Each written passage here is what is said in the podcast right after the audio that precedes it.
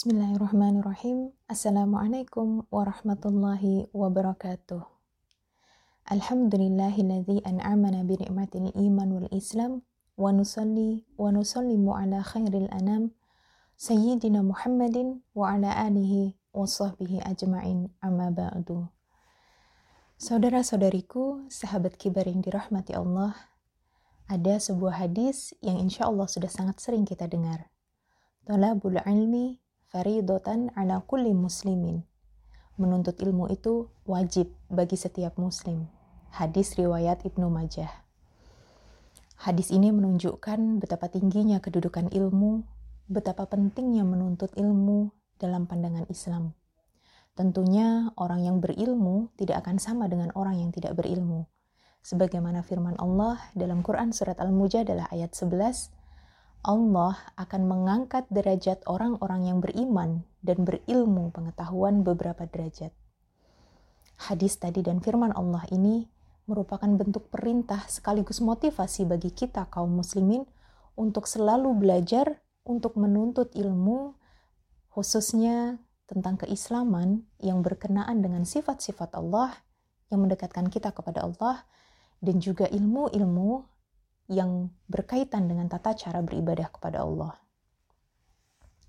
Saudara-saudariku yang dimuliakan Allah, berbicara tentang ilmu, sudah banyak para ulama terdahulu yang mencontohkan kepada kita bagaimana mereka mendapatkan ilmu yang barokah, yaitu ilmu yang semakin bertambah dan semakin luas kemanfaatannya. Apa rahasianya? Ibnul Jauziyah pernah berkata, Seandainya orang-orang mengetahui bahwa adab adalah dua per tiga daripada ilmu.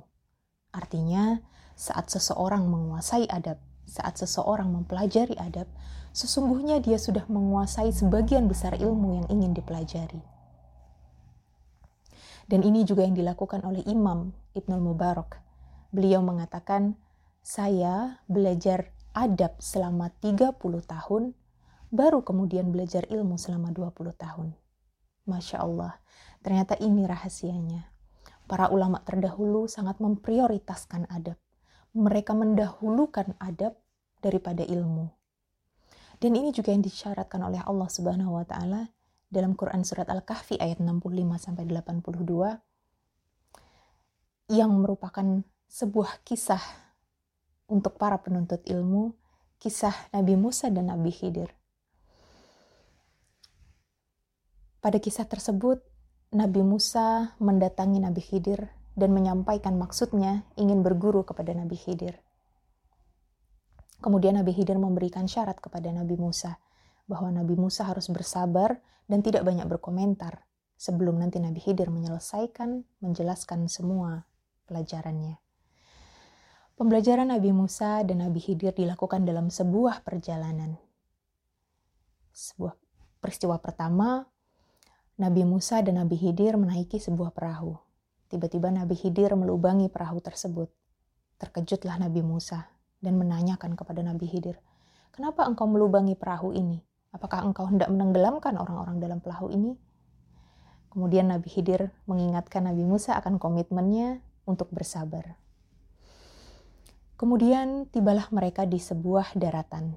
Mereka berjumpa dengan seorang anak muda Kemudian Nabi Khidir membunuh anak muda tersebut. Sontak Nabi Musa bertanya kepada Nabi Khidir, "Kenapa engkau membunuh anak ini?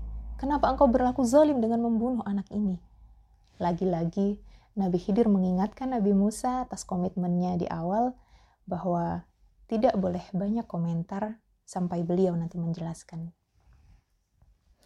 Kemudian peristiwa ketiga terjadi, mereka berada di sebuah perkampungan di sana Nabi Khidir meminta pertolongan kepada penduduk kampung tersebut, tapi ternyata tidak satu pun orang peduli kepada mereka.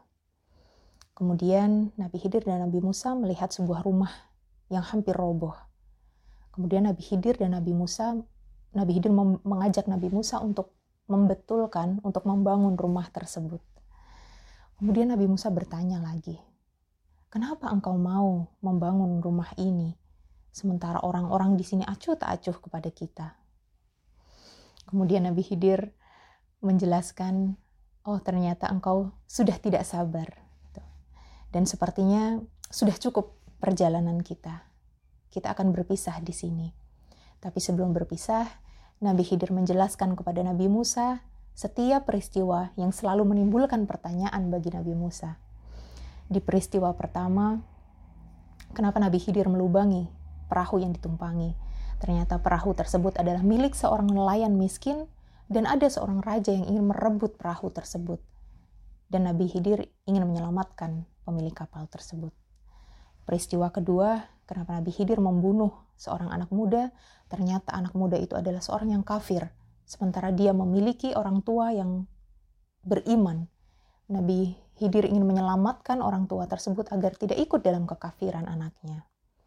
Kemudian yang ketiga, kenapa Nabi Khidir membantu membangun rumah salah satu penduduk ternyata rumah tersebut adalah milik dua orang anak yatim yang di bawah rumah tersebut tersimpan harta warisan orang tuanya. Orang tua yang beriman. Dan Allah menghendaki anak tersebut mendapatkan hartanya kelak saat mereka dewasa. Nah, saudara-saudariku yang dirahmati Allah, dalam peristiwa perjalanan Nabi Musa menuntut ilmu berguru kepada Nabi Khidir, terlihat Nabi Musa begitu tidak sabar. Nabi Musa e, beberapa kali tidak tidak mengikuti komitmennya di awal untuk e, bersabar dalam menuntut ilmu kepada Nabi Khidir. Apakah Allah ingin menunjukkan kelemahan Nabi Musa? Ternyata tidak. Justru Allah ingin mempertegas kerasulan Nabi Musa melalui peristiwa ini. Allah ingin menyampaikan kepada umat, kepada seluruh umat manusia, bahwa yang terpenting adalah adab sebelum ilmu. Inilah juga yang diajarkan oleh Nabi Khidir saat Nabi Musa ingin berguru. Beliau mengajarkan adab terlebih dahulu. Sahabat kibar yang dirahmati Allah, semoga kita bisa mengambil hikmah dari perjalanan Nabi Musa berguru kepada Nabi Khidir beberapa hal yang bisa kita petik. Yang pertama, dalam menuntut ilmu, harusnya kita berhusnuzon kepada guru. Kita tidak boleh banyak komentar, tidak boleh banyak mempertanyakan sebelum guru tersebut menyelesaikan penjelasannya. Dan yang kedua, kita harus bersabar dalam menuntut ilmu. Tentunya bersabar dalam komitmen kita untuk belajar dan bersabar jika ada penghalang, ada tantangan, ada godaan dalam kita menuntut ilmu.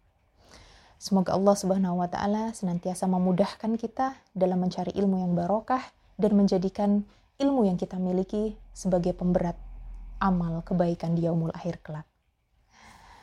Yang berbicara ini tidak lebih baik daripada saudara-saudariku semua yang mendengarkan. Untuk itu, saya mohon maaf jika ada yang kurang berkenan. Bilahi taufik wal hidayah. Wassalamualaikum warahmatullahi wabarakatuh.